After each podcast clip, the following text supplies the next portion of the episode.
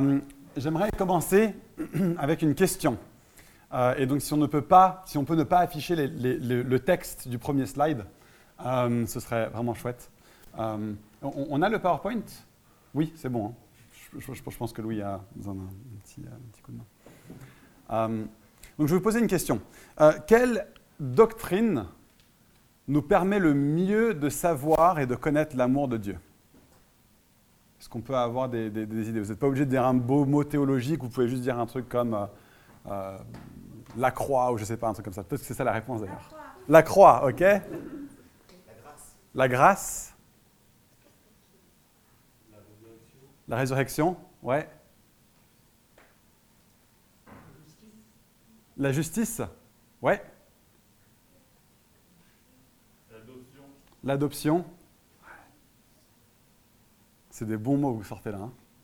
Hein. Peut-être un, petit dernier? Et la justification, ouais, la justification par la grâce au moyen de la foi, c'est des bons, bons mots. Et toutes ces doctrines fondent l'amour de Dieu. J'aimerais vous proposer qu'il y en a une qui peut-être la fonde encore plus, encore plus fortement que tous les autres. Mais on s'y attendrait peut-être pas. Est-ce que ce truc marche? La doctrine de la Trinité. Et on n'y aurait peut-être pas pensé comme ça de, prime abord. Euh, je pense que même en, tant que, croyant, en tant que chrétien, on a même parfois un petit peu des, soucis avec cette doctrine de la Trinité. Qu'est-ce que ça veut dire? À quoi est-ce que ça sert? Est-ce que c'est vraiment si important que ça? Euh, Bon, j'ai l'impression que souvent, sans vraiment comprendre la Trinité, on, va juste dire oui, oui, je, crois en la Trinité parce que bah, sinon, ça fait un petit peu témoin de Jéhovah.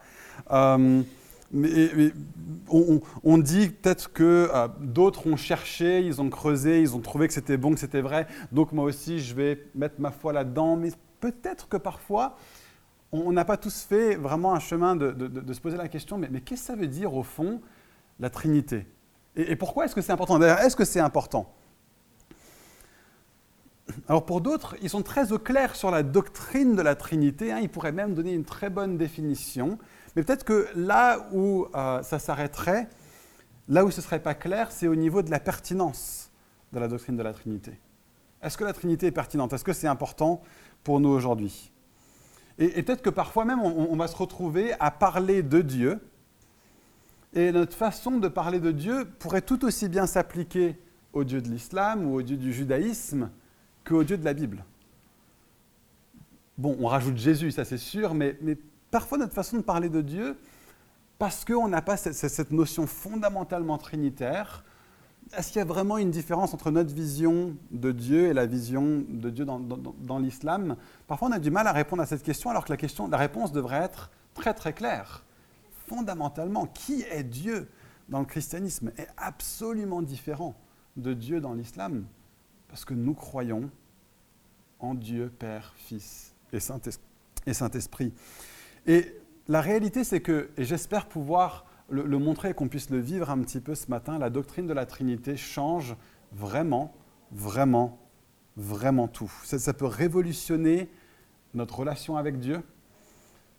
Ça peut euh, révolutionner comment nous nous voyons, nous ça peut révolutionner notre, vie d'église, ça peut révolutionner notre rapport au leadership, ça peut révolutionner toutes sortes de choses. Et donc, je vais prier ce matin, Seigneur, que tu nous donnes un esprit de sagesse et de révélation qui te fasse connaître et qui te fasse connaître tel que tu es, alors qu'on regarde cette réalité incroyable que tu es Père et Fils et Saint-Esprit. Je te demande de faire de nous un peuple qui est transformé à l'image de toi, le Dieu trinitaire pour que nous soyons un reflet de toi sur la terre.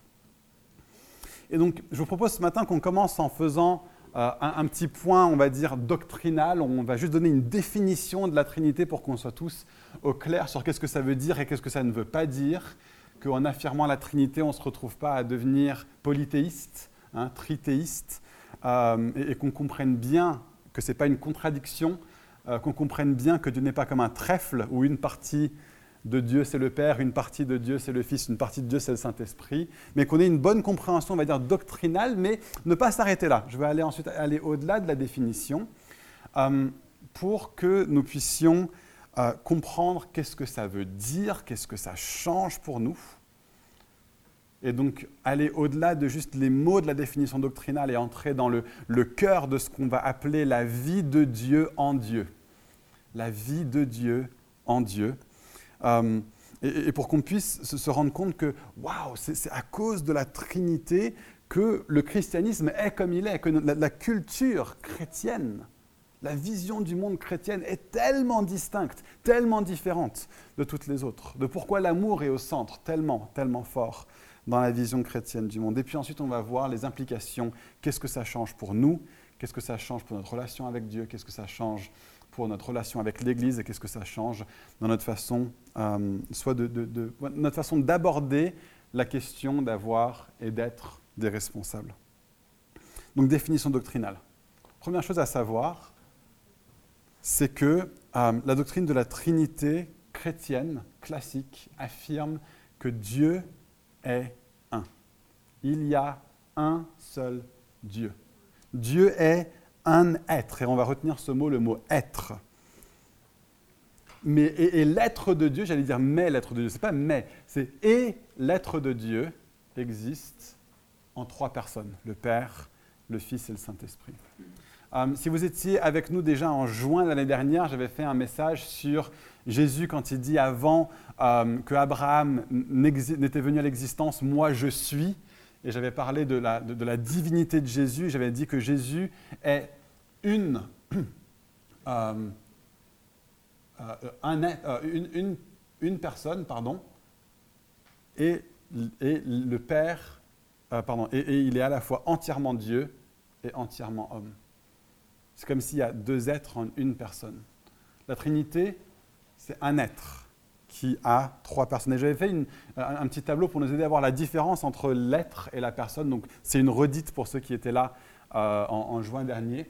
Euh, l'être, euh, c'est quelque chose, c'est simplement dire que quelque chose existe, d'accord? Cette chaise, on va dire, c'est un être, il existe. Par contre, est-ce que la chaise a une personne? Non. Par contre, Michael est un être aussi, comme une chaise. Par contre, ce qui le différencie fondamentalement de la chaise, c'est qu'il a une personne. Donc l'être, c'est euh, une essence, quelque chose qui existe et qui a des attributs. La chaise a quatre pieds, euh, du tissu bleu dessus, etc. et euh, Michael a les yeux marrons, etc., les cheveux courts. Mais une personne, ce n'est pas seulement quelque chose qui existe, il a une, singularité, une conscience de soi. Un être, on va dire que c'est une entité.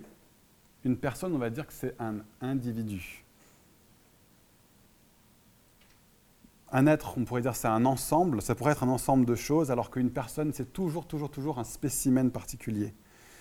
Euh, on, on, constate l'existence de quelque chose, le fait que quelque chose est un être par observation, mais on observe que, quelque que quelqu'un est une personne en entrant en relation avec.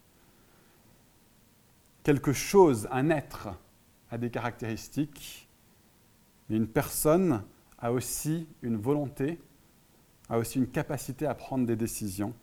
Et donc on va dire que euh, l'être, ça correspond surtout à l'objet, et la personne, ça correspond surtout au sujet. Et donc les théologiens vont dire, par exemple, il y a trois jeux en Dieu.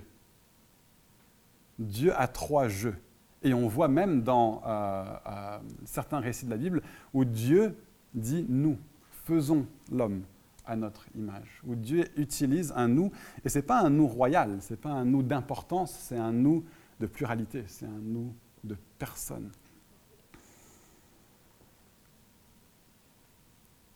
Donc est-ce que c'est suffisamment clair un petit peu cette idée d'être et de personne? Il y, a, des questions dessus peut-être?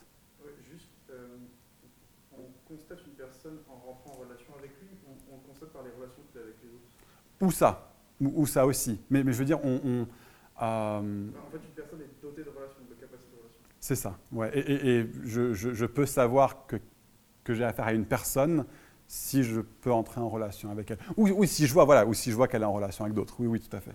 Ouais. Donc, ouais, ce qui le distingue, c'est le côté relationnel euh, de la chose. Et c'est confusant pour nous. C'est confusant pour nous. Pourquoi? Parce que nous sommes un être et une personne. Et on ne connaît personne d'autre. Il n'y a aucun autre être dans le monde qui est trois personnes. Donc ça nous semble être une contradiction et pourtant ce n'est pas une contradiction. On ne dit pas que Dieu est un être et trois êtres en même temps. On ne dit pas que Dieu est une personne et trois personnes en même temps. On dit que Dieu est un être et trois personnes. Ce n'est pas une contradiction. C'est un paradoxe. Le paradoxe, c'est quelque chose qui ressemble à une contradiction parce que ça va tellement à contre-pied de notre façon habituelle de voir le monde, mais qui en fait n'est pas une contradiction. Et quand on le voit, on voit même la réalité mieux. Parce qu'on voit les deux réalités simultanément. Euh, ça va plus loin. Chaque être est entièrement Dieu. Le Père est entièrement Dieu. Il n'est pas un tiers de Dieu.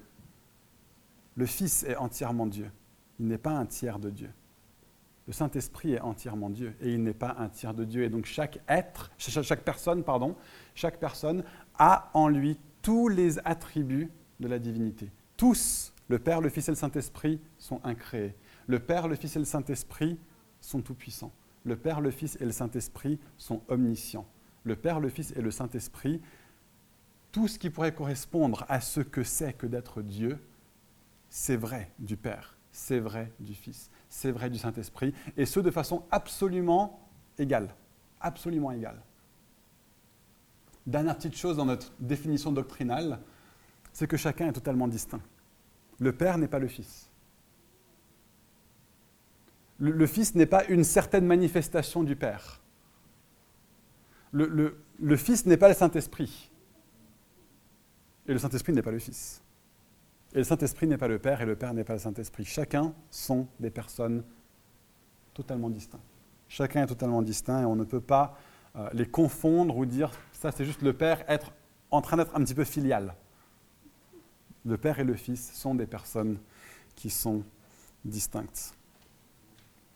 Peut-être la, meilleure façon euh, qu'on a trouvée dans l'histoire de l'Église de, euh, donner une illustration de ça. toutes les illustrations tombent à court. Hein. Dieu n'est pas un shampoing 3 en 1, euh, Dieu, n'est pas un trèfle. Euh, et, bien que Dieu ne soit pas, et Dieu n'est pas non plus comme euh, moi qui suis à la fois père et fils de mes parents, et puis traducteur. C'est pas ça. Ça, c'est ce qu'on appelle du, modalisme, où on prend différentes choses que Dieu fait. On dit ça, ça correspond à une partie de ce que Dieu fait, ça correspond à une autre partie de ce que Dieu fait, ça correspond à une autre partie de ce que Dieu fait, à une autre sphère de sa vie. Non, non, non. C'est ces trois personnes distinctes. D'accord? Mais euh, il y, a un dessin qui illustre assez bien. C'est ça. D'accord Donc, le Père est Dieu, le Fils est Dieu, le Saint-Esprit est Dieu. Le Père n'est pas le Saint-Esprit. Le Saint-Esprit n'est pas le Fils, le Fils n'est pas le Père. Euh, donc ça, aide, ok si, vous voulez prendre une photo de ça, ça vous aide à, être juste bien au clair sur vos définitions euh, de la théologie trinitaire, c'est bien, mais souvenons-nous aussi que Dieu n'est pas un bouclier. Et que Dieu n'est pas un bouclier. C'est ce qu'on appelle le, bouclier de la foi. Euh, donc Dieu, ça dit bien et très correctement toute la doctrine, et pourtant c'est aussi une façon piètre et nul de parler de Dieu et de la Trinité. C'est précis et en même temps, ça, ne capture pas l'essence de la Trinité, c'est vers ça qu'on va aller maintenant. La, définition doctrinale nous aide, parce qu'elle nous aide ensuite maintenant quand on va commencer à regarder dans la Bible la vie de Dieu en Dieu, à ne pas euh, dévier en disant Ah, c'est qu'il y a trois dieux ou bien à ne pas dire ah ok Dieu se manifeste de trois façons différentes. ça, ça nous aide à bien voir qu'il y a un être et trois personnes. Et quand on voit qu'il y a, que, Dieu est un être et qu'il a trois personnes, ça nous aide à voir la gloire et la beauté, la vitalité et, l'essence fondamentale de ce que c'est que la Trinité. Pourquoi c'est important et pourquoi ça change tout. D'accord? Ça nous aide à ne pas dévier. C'est le cadre. Mais à l'intérieur du cadre, il y a une vie. Et c'est cette vie-là qu'on veut, qu'on veut regarder ensemble donc la Trinité dans la Bible. Parce que ces définitions-là, hein, Dieu est un être, Dieu a trois personnes, le Père n'est pas le Fils, le Fils n'est pas le Père, on ne voit pas la Bible parler de la Trinité comme ça. Les théologiens en ont parlé comme ça pour nous aider à ne pas dévier, pour nous aider à ne pas euh, confesser qu'il y a trois dieux, etc., etc. Mais quand on regarde la Bible, quand on voit la Trinité, on la voit toujours dans ses, interactions.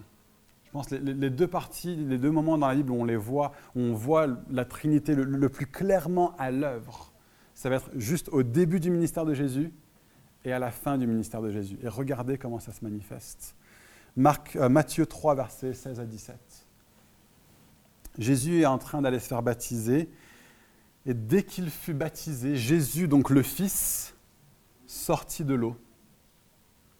Alors le ciel s'ouvrit pour lui. Je pense que le lui, d'ailleurs, ça fait référence à Jean-Baptiste. Jean-Baptiste qui le baptise voit le ciel en train de s'ouvrir. Dans le contexte, si on verrait les versets précédents. Donc, le ciel s'ouvrit, Jean-Baptiste vit Dieu descendre comme une colombe sur lui. L'Esprit de Dieu descendre comme une colombe et venir sur lui. Dieu le Saint-Esprit vient et on voit l'interaction entre le Fils et le Saint-Esprit. Au même moment, une voix fit entendre du ciel ces paroles. Celui-ci est mon Fils bien-aimé, qui a toute mon approbation, toute mon affection, qui fait toute ma joie. Voilà à quoi ressemble la Trinité. Le Saint-Esprit qui vient sur Jésus, le Fils, et qui demeure avec lui. Et le Père qui déclame devant tout le monde, celui-ci est mon Fils, qu'est-ce que je l'aime? Voilà la vie de Dieu en Dieu. Voilà à quoi ressemble la Trinité. Ce n'est pas juste un bouclier statique, euh, euh, figé, froid. C'est une relation. C'est trois personnes qui interagissent l'un avec l'autre depuis l'éternité passée et qu'ils feront jusqu'en éternité future. Voilà qui est notre Dieu. Notre Dieu est relation. Et ensuite, pendant le dernier repas de Jésus avec ses disciples, à la toute fin de son ministère, Jésus parle à ses disciples dans l'intimité. Dans l'intimité. Il vient de leur dire, vous n'êtes plus mes serviteurs, vous êtes mes amis. Et il leur parle ensuite de tout ce qui le concerne. Et il se met à parler du Saint-Esprit. Et il se met à parler du Père, encore et encore. Et il va leur faire une, présentation doctrinale, comme je vous l'ai fait au début un, bouclier, des flèches, un diagramme. La, nature de la relation est, est, tellement différente. Regardez, Jean 15, verset 26. Quand sera venu le défenseur que je vous enverrai de la part du Père, l'Esprit de vérité qui vient du Père, il rendra témoignage de moi. Vous voyez un petit peu l'interaction, la relation, le, fils qui est en train de faire la, promotion du Saint-Esprit, qui dit, mais regardez, ça, va être tellement mieux pour vous que je m'en aille parce que vous recevrez le Saint-Esprit. Le Saint-Esprit est extraordinaire. Et c'est moi qui l'envoie, mais c'est aussi le, Père qui l'envoie. Et quand vous le recevrez, regardez ce que Saint-Esprit fera. Il vous rappellera qui je suis. Il vous parlera du Père. Le Père, le Fils et le Saint-Esprit se célèbrent l'un l'autre. Quelques versets plus loin. Jean 16, verset 12 à 15. Quand le défenseur, toujours lui, l'esprit de la vérité, on sent la, joie qu'il y a en Jésus de parler du Saint-Esprit, celui qui est Dieu avec lui, l'esprit de vérité. Il vous conduira dans toute la vérité, car il ne parlera pas de lui-même. Il dira tout ce qu'il aura entendu et vous annoncera les choses à venir. Il révélera ma gloire, parce qu'il prendra ce qui est à moi et il vous l'annoncera. Tout ce que le Père possède est aussi à moi. Voici pourquoi j'ai dit qu'il prend de ce qui est à moi et qu'il vous l'annoncera. Parce que vous voyez un petit peu la, vie de Dieu en Dieu. Jean 16, versets 27 à 28, toujours le même discours, on est toujours autour de la même table, dans le même contexte. En effet, le Père lui-même vous aime parce que vous m'avez aimé et que vous avez cru que je suis sorti de Dieu, je suis sorti du Père et je suis venu dans le monde, maintenant je, quitte le monde et je retourne vers le Père. Jean 17, verset 1 à 5. L'heure est venue. Révèle la gloire. Parce qu'il est en train de prier au Père. Il est en train de prier au Père. révèle la gloire de ton Fils, afin que ton Fils révèle ta gloire. J'ai révélé ta gloire sur terre. J'ai terminé ce que tu m'avais donné à faire. Maintenant, Père, révèle toi-même ma gloire auprès de toi, en me donnant la gloire que j'avais auprès de toi avant que le monde existe. Et dernier verset. Jean 17, verset 22 à 23. Je leur, et il parle des disciples, je leur ai donné la gloire que tu m'as donnée, afin qu'ils soient un comme nous sommes un. Moi en eux et toi en moi afin qu'ils soient parfaitement un, et qu'ainsi le monde reconnaisse que tu m'as envoyé et que tu les as aimés comme tu m'as aimé. Est-ce que vous sentez un petit peu le, parfum de Dieu, de la vie de Dieu en Dieu à travers ces versets? C'est ça que j'ai à cœur de, nous faire sentir ce matin. Et, donc, creusons un petit peu plus. J'ai vraiment à cœur qu'on voit quelque chose du, caractère unique de notre Dieu trinitaire, le, seul vrai Dieu. le seul et unique Dieu, le Dieu biblique. Voilà qui il est. Et, lorsqu'on chante Ô Dieu, tu es grand, c'est pas seulement au Père ou au Fils ou au Saint-Esprit qu'on chante Ô Dieu, tu es grand. C'est à ce Dieu-là, le Dieu Père, Fils et Saint-Esprit, qu'on chante ça. Lorsqu'on lorsqu'on prie Dieu. On peut venir et en priant notre Père qui est aux cieux. Quand on prie notre Père qui est aux cieux, on doit être conscient qu'on n'est pas en train de prier le Père, le Fils et le Saint-Esprit. On est en train de prier le Père à travers l'œuvre du Fils par l'action du Saint-Esprit. Notre Père qui est aux cieux. Voilà à quoi ressemble, et, on va parler plus tard, de, je commence à m'avancer dans le message, ça, ça, me passionne trop, mais notre relation avec Dieu est fondamentalement, fondamentalement bouleversée par cette vision de la Trinité. Donc, quand Jésus arrive sur terre, il vient et puis il commence à parler de Dieu comme son Père. Voilà comment Jésus parle de, Dieu quand il vient sur terre. Pour la plupart d'entre nous, c'est un vocabulaire auquel on s'est habitué. Euh, on, ne voit pas l'électrochoc que ça fait pour les gens qui arrivent au moment qui sont là au moment où Jésus arrive et que Jésus commence à parler de Dieu comme son Père. Peut-être même vous êtes tout nouvellement croyant, peut-être même que vous êtes juste là en observateur, que vous n'avez pas mis votre foi en Jésus. Et pourtant, je pense qu'on peut être d'accord de dire, dans un pays encore comme la France, ça ne vous semble pas choquant ou étonnant d'entendre des paroles comme Jésus est le Fils de Dieu. Ce n'est pas totalement étranger, je pense, dans, notre culture de, comprendre que bah, il y a, quelqu'un qui peut être fils de Dieu et qu'on parle de Dieu comme du Père, mais quand Jésus arrive et qu'il parle comme ça, c'est absolument révolutionnaire. Personne jusque-là n'était venu en disant de façon aussi claire et nette et entière et totale et, constante que Jésus que Dieu était leur Père et qui vivaient leur vie dans cette réalité de la paternité de Dieu. Personne n'avait enseigné aux gens à prier en commençant par notre Père qui est aux cieux. Est-ce qu'on se rend compte de ce que ça veut dire? Écoutez ça, si, si Jésus est Dieu, et il est Dieu, et qu'il est le Fils. Ça veut dire que Dieu est Père. Si Jésus vient et qu'il est le Fils et qu'il est Dieu, ça veut dire que Dieu est Père. Et ce n'est pas que Dieu est devenu Père à un moment donné. Dieu n'est pas devenu Père au moment où Jésus entre dans le monde. Parce que le Fils est éternel il a tous les attributs de Dieu. Le Fils est éternel. Il existe éternellement. Il est engendré par le Père, mais c'est un engendrement qui est éternel. Le moment où le Père est le Père du Fils ne commence pas à un instant T dans l'histoire. Le Fils a toujours existé et le Fils a toujours été le Fils. Ce que ça, ça veut dire, c'est que Dieu n'est jamais devenu Père, autrement dit, Dieu a toujours, notre Dieu, le vrai Dieu, a toujours, toujours, toujours était un Père.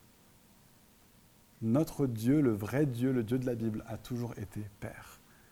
Il n'a jamais pas été un Père. Dieu n'a jamais pas été un Père.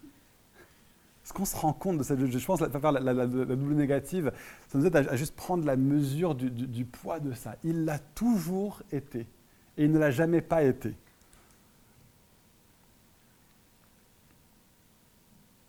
Ce que ça veut dire donc, c'est que c'est dans sa nature d'être Père. C'est qui il est. Dieu a toujours aimé. Dieu a toujours aimé. Il n'a pas commencé à aimer au, moment où il a créé le monde. Et donc, il n'avait pas besoin de nous pour être amour. Pensez à ça.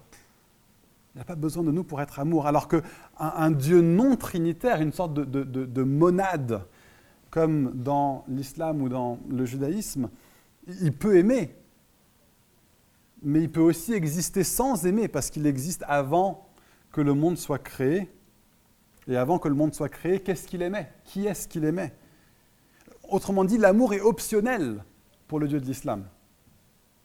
C'est quelque chose qui a commencé dans le temps. Alors que le Dieu vrai de la Bible est amour.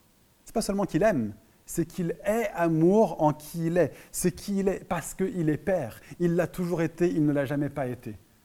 Dieu est amour. Et si Dieu est éternellement Père et que le Fils est Dieu aussi. Et donc il existe aussi de toute éternité. Dieu n'a jamais pas été fils. Toujours, toujours, toujours été fils. Toujours, il a toujours, toujours été intensément chéri. Il a toujours été le point focal de l'attention de l'univers. Dieu est au centre de toute chose parce que comme un fils dans une famille saine, il est aimé, il est chéri, il est choyé. Dieu n'a jamais pas été aimé. Il est l'épicentre de l'attention de Dieu. Est-ce qu'on commence à sentir un petit peu avec un Dieu qui est Père, Fils et Saint-Esprit, l'amour furieux, extraordinaire, intense, éternel qui existe en Dieu. Et on en voit un, entreaperçu dans ses paroles. Le, Père a toujours aimé le Fils et le Fils l'aime aussi. le Père a révélé la gloire du Fils et le Fils retourne vers le Père et il, va, lui apporter la gloire qui lui est due. On voit le, Père et le Fils qui s'aiment de façon intense. Est-ce qu'on commence à voir un petit peu un, un rideau se lever? Comme il s'était levé pour Jean-Baptiste le jour du baptême de Jésus, comme il s'était levé pour les disciples dans Jean 15, 16 et 17, quand on parle de la relation de Dieu en lui-même. Et, ce n'est pas tout. Dieu n'est pas qu'un père et son fils, centrés sur eux-mêmes, les yeux dans les yeux, sorte de relation exclusive. L'Esprit Saint, vivifiant, vivant, souffle, mouvement, insaisissable, imprévisible, ébullition de la vivacité intense de Dieu qui, se meut sur les eaux avant la création du monde, qui entre dans ton cœur pour te conduire à regarder à Dieu et à crier Abba, Papa, qui tombe comme une colombe sensible, vivace, fugace le jour du baptême de Jésus et qui tombe comme une flamme au son d'un vent violent, vivace, fugace, sensible le jour de la Pentecôte. Il est celui par qui l'intensité de la vie et de l'amour dans le Père et le Fils éclate, éclabousse, jaillit, donne la vie à tout le reste, et il le fait depuis l'éternité passée. Voilà qui est le Saint-Esprit. Toutes ces images qui concernent le Saint-Esprit, la colombe et le feu et le vent et la pluie, l'esprit de communion qui nous fait crier Abba Père. Est-ce que vous voyez à quel point le Saint-Esprit est relationnel, à quel point il est vivant, à quel point la, vie de Dieu en Dieu euh, euh, non seulement reste en Dieu, mais éclate sur tout le reste. Il donne vie. La, définition euh, d'une des grandes confessions de foi, d'un des grands credos au tout début de l'Église chrétienne. Ils disent je crois au Père et puis ils parlent des attributs du Père. Je parle du Fils et puis ils parlent des attributs du Fils. Et puis je crois en l'Esprit, le Seigneur, celui qui donne la vie. Hein, ce qu'on voit un petit peu, la, vie de Dieu en Dieu, c'est un, Père et un Fils et un Esprit qui, qui vivent de toute éternité comme qui sont trois personnes qui s'aiment intensément. La, vie de Dieu en Dieu ne ressemble pas à quelque chose d'ennuyeux. Ça ne ressemble pas à quelque chose de fade, à quelque chose de morne, et on est invité à faire partie de ça. Ça ressemble à de la vie. Ça ressemble plus à un père et un fils et un ami qui jouent ensemble au ballon ou qui prennent du temps autour d'une feu de cheminée à discuter, à partager, à converser, à rire. Ça ressemble plus à de la musique avec la mélodie et l'harmonie et le rythme. Voilà à quoi ressemble le Dieu trinitaire, non pas simplement à une définition bien claire, bien nette, bien fine, mais à la vie de Dieu en Dieu. Voilà le Dieu, trinitaire, infini en gloire, éternel en puissance, immuable en amour. C'est lui le Dieu de la Bible. C'est lui le Dieu de la Bible. C'est révolutionnaire, non de, voir Dieu comme ça et de voir que de toute éternité, il est comme ça. C'est qui il est trouvez que ça change la vie ou pas? Je suis tout seul à être, euh, être comme un petit fou là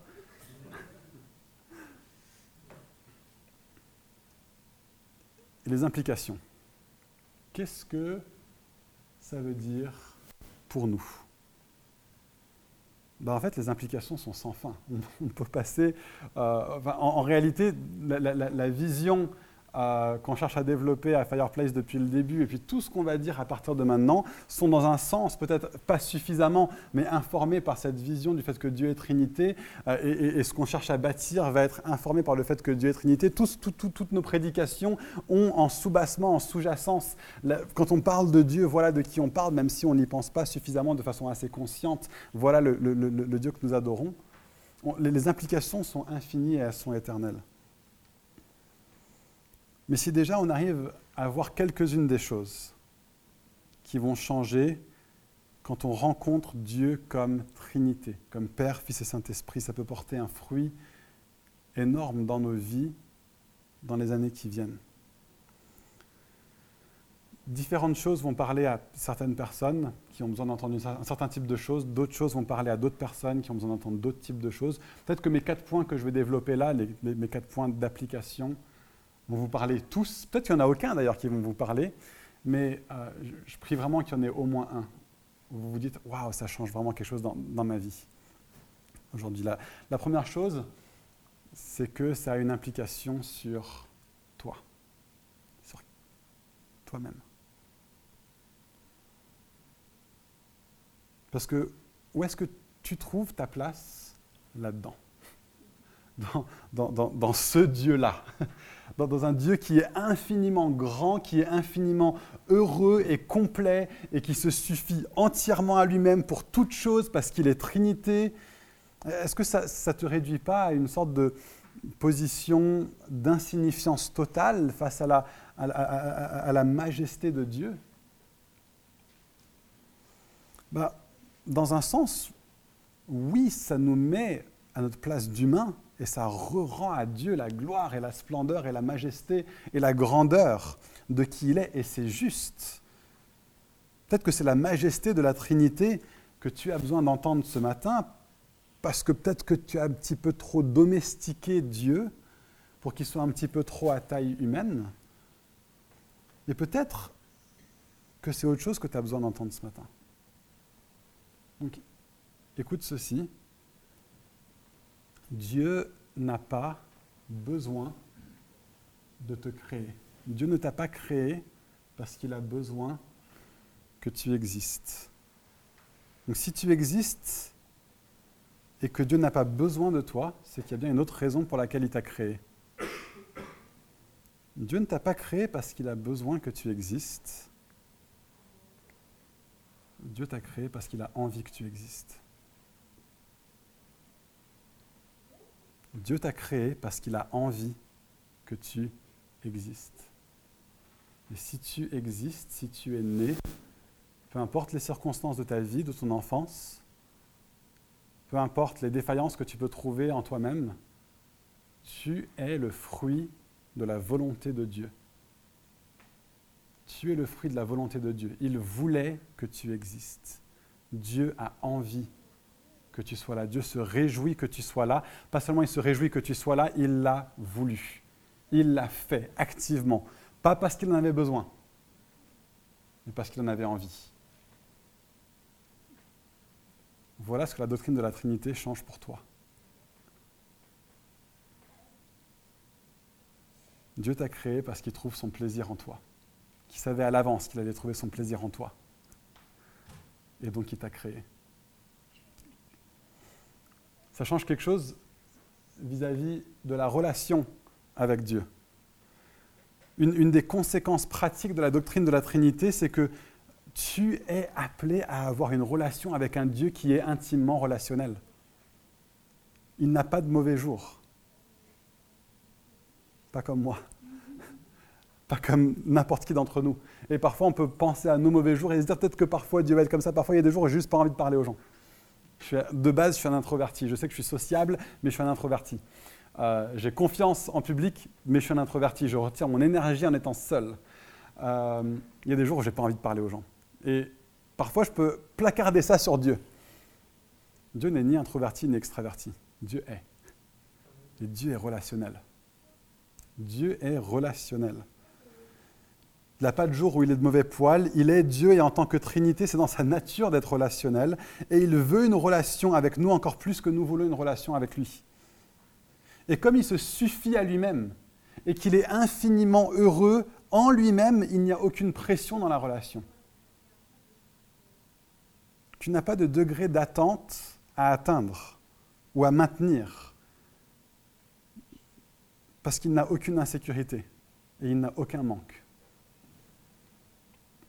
Il est éternellement et immuablement ton Père et le Fils venu en forme humaine comme toi et l'esprit de communion qui te conduit à mieux connaître le Père à travers le Fils. Le relationnel avec Dieu, le relationnel avec Dieu, ça peut être fun. Ça peut vraiment, vraiment être une source de plaisir, de délice, de joie, parce que Dieu est fondamentalement relationnel, intentionnel, heureux, bien disposé, il n'a pas de frustration, il est vraiment l'ami parfait. Et dans le même discours où il parle de la relation au sein de la Trinité, hein, de la vie de Dieu en Dieu, Jésus dit à ses disciples que ses disciples sont ses amis. Je vous appelle plus esclaves, je vous appelle mes amis. Voilà ce que nous sommes invités à vivre avec Dieu. Regardez comment la vie de Dieu en Dieu, dans ce dernier passage dans, Jean, conduit Dieu à vouloir t'inclure dans sa vie. Regardez, on a cité ce texte-là, euh, Jean 15, verset 26, et qui parle du Père et de l'Esprit et du Fils. Verset suivant, qu'est-ce que ça implique? Et vous aussi, vous êtes invités à partager la vie de Dieu avec lui. Vous aussi, vous me rendrez témoignage parce que vous êtes avec moi depuis le début. Le suivant, on a, lu ce texte-là aussi dans Jean 16, euh, et puis quelques versets plus loin, les, disciples l'interrompent, lui demandent une explication. Quand il reprend son propos, voici ce que Jésus dit. Ce jour-là, vous demanderez en mon nom. Et je ne vous dis pas que je prierai le Père pour vous. On n'a pas d'intermédiaire entre le Père et nous.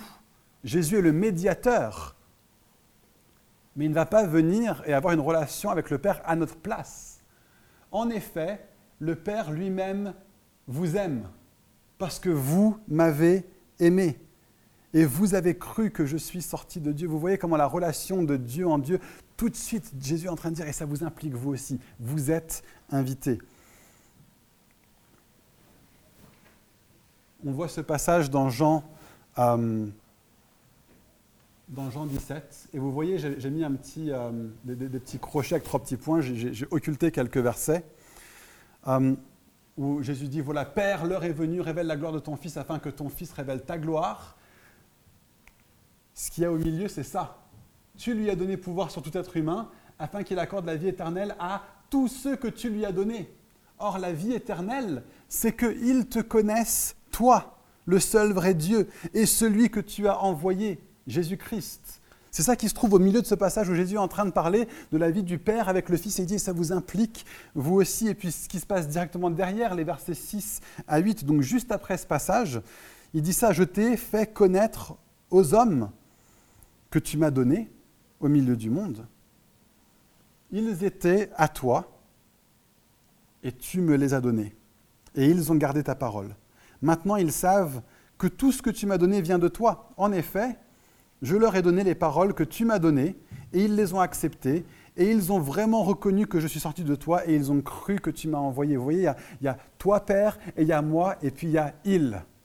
Les disciples sont avec Jésus. La vie de Dieu en Dieu nous invite, nous aussi, à rejoindre une relation avec Dieu. Et enfin, le dernier texte, une fois de plus, ça parle de la gloire que tu m'as donnée, euh, afin qu'ils soient parfaitement un, et ainsi le monde reconnaisse que tu m'as envoyé que tu les as aimés comme tu m'as aimé, ça part surtout de la relation de Dieu avec le Fils. Ça inclut déjà les croyants. Regardez les versets suivants, versets 24 à 26. Père, je veux que là où je suis, ceux que tu m'as donnés soient aussi avec moi, afin qu'ils contemplent ma gloire, la gloire que tu m'as donnée, parce que tu m'as aimé avant la création du monde. Père juste, le monde ne t'a pas connu, mais moi je t'ai connu. Et ceux-ci il parle de ceux qui sont avec lui. Ceux-ci ont reconnu que tu m'as envoyé. Je leur ai fait connaître ton nom et je leur ferai connaître encore, afin que l'amour dont tu m'as aimé soit en eux et que moi, je sois en eux. Est-ce qu'on se rend compte? Ces, ces, mots que Jésus utilise, que tu sois en Jésus et que Jésus soit en toi. Peut-être que si vous avez grandi dans une famille chrétienne, vous avez entendu Jésus veut être dans ton cœur, tu peux, avoir Jésus en toi. Et, et on apprend de ça depuis qu'on est tout petit, on ne se rend pas compte du côté incroyable de ça. Que le Fils vive en toi à travers le Saint-Esprit, qui fait de nos cœurs sa demeure. Nous sommes la demeure du Dieu vivant. Il nous implique avec lui dans la relation. Ce langage, c'est un langage trinitaire quand on dit Jésus veut vivre en toi. Ça, ne peut pas exister avec un Dieu autre qu'un Dieu Père, Fils et Saint-Esprit.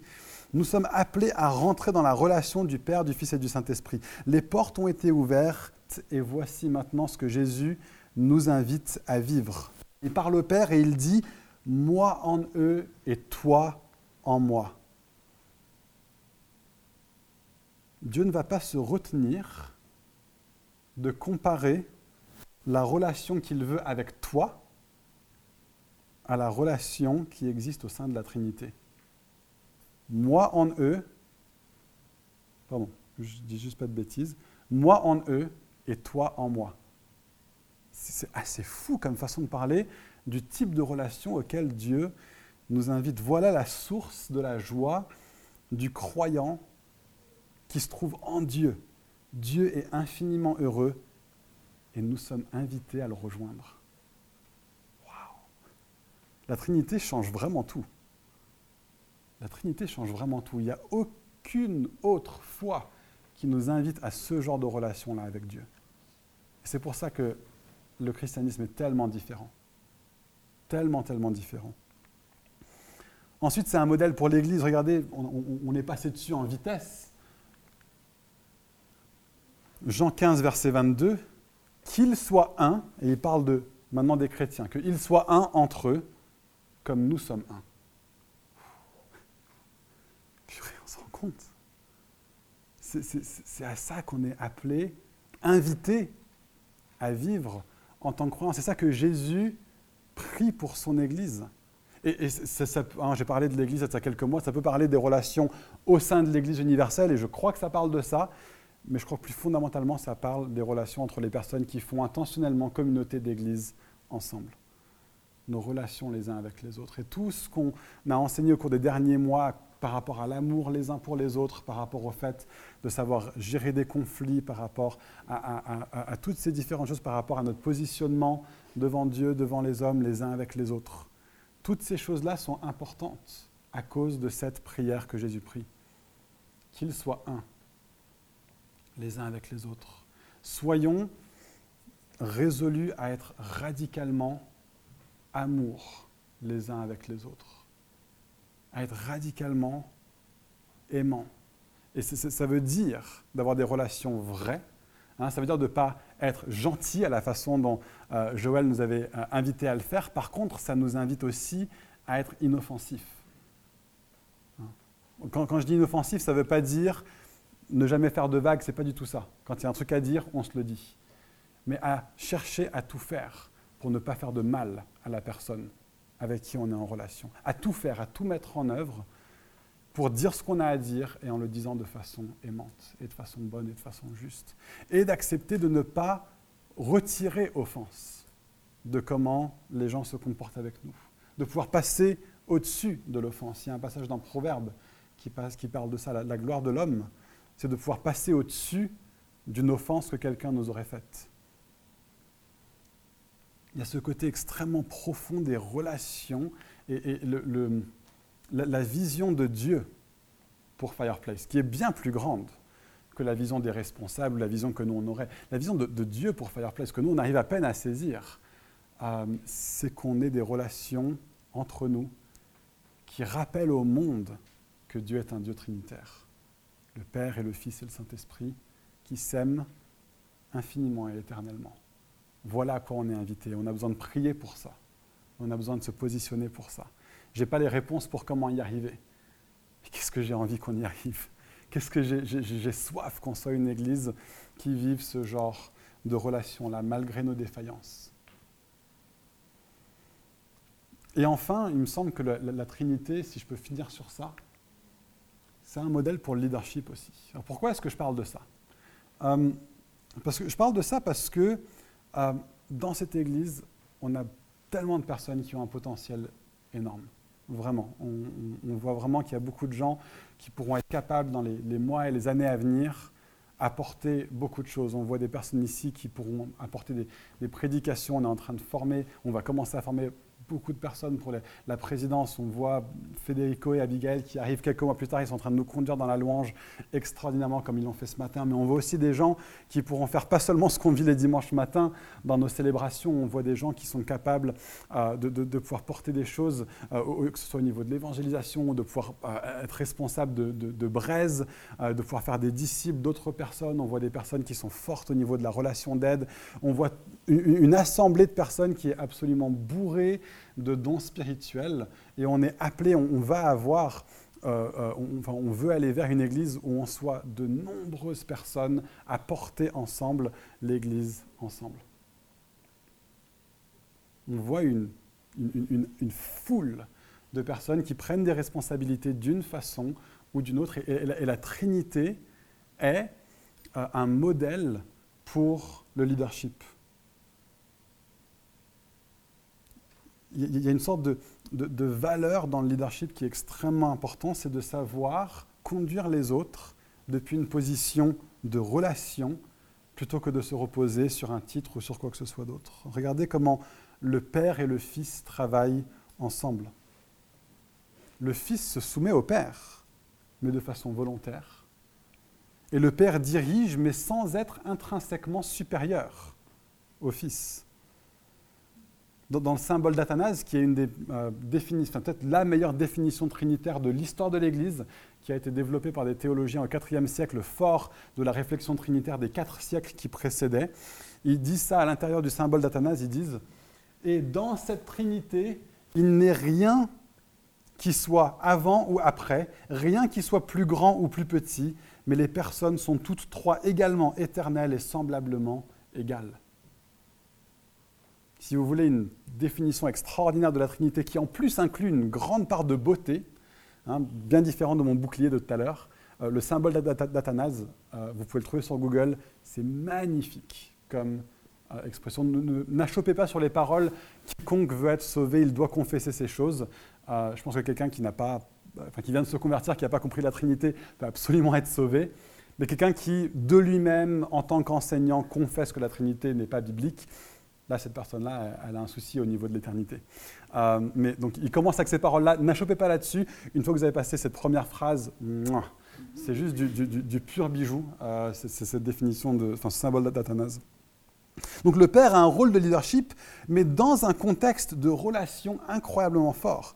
Et la relation vient avant le rôle. L'amour règne et la confiance est là. Et il y a un vrai travail d'équipe entre le Père, le Fils et le Saint-Esprit. C'est pour ça qu'on on, essaye au maximum de parler d'équipe, ici, d'équipe de responsables, d'équipe de mise en place, d'équipe de ceci, et d'équipe de cela, et même des, braises qui sont dirigées par des équipes. Euh, y a une sorte de... La raison pour laquelle l'équipe est importante, c'est parce qu'on voit ça à l'œuvre dans le Nouveau Testament, mais il me semble qu'on le voit à l'œuvre dans le Nouveau Testament parce que les apôtres ont été saisis par une vision du Dieu Père, Fils et Saint-Esprit, de Jésus qui appelle ses disciples à être ses amis. Et, même par rapport à maintenant, hein, je parlais de l'avenir, on, veut encourager un maximum de personnes à prendre des responsabilités, à, demander à un maximum de personnes d'être investies. Mais même pour maintenant, peut-être que naturellement, vous avez peur des responsables. Peut-être que vous pouvez peut-être avoir une tendance à les mettre sur un piédestal. Les amis, les gens en responsabilité à Fireplace sont des gens normaux je suis quelqu'un de profondément normal, Kevin est profondément normal. Euh, vraiment, les responsables euh, de vos braises, si vous faites partie d'une braise, sont des gens profondément normaux. Euh, ceux qui sont impliqués à la louange, les dimanches matins, ils ont un talent extraordinaire au niveau de la musique. C'est des gens normaux, vraiment. ils sont comme vous et moi, d'accord Il y a une maturité peut-être plus grande, il y a un, appel sur la vie de certains, on le reconnaît, on on remercie Seigneur pour ça, on honore ça dans, leur vie, mais ce n'est pas des gens qui sont des super chrétiens. Il n'y a pas une supériorité hein, en termes de, relation avec Dieu ou, de choses comme ça. C'est simplement pas le cas. Euh, vous tomberez de très très très haut euh, si vous cherchez à, trouver en nous des, euh, des super chrétiens. Ce n'est pas qui je suis. Je suis vraiment normal avec de grandes failles et de grands défauts. Et, donc on, on, ne met pas les responsables sur un piédestal. Mais on cherche à être des gens aussi normaux que possible, des gens abordables, des gens qui cherchent avant tout une relation, une amitié, quelque chose de fraternel, et puis on bâtit ensemble depuis cette position. Et ça, cette vision-là du leadership découle de la Trinité. On ne peut pas avoir un leadership relationnel sans avoir cette vision puissante du Dieu qui est relationnel. Donc est-ce qu'on voit le, parfum de Dieu à travers le fait qu'il est Père, Fils et Saint-Esprit? Ça change quand même des choses. Hein. Dieu est vraiment, vraiment merveilleux. Il est merveilleux en tant que Père, Fils et Saint-Esprit.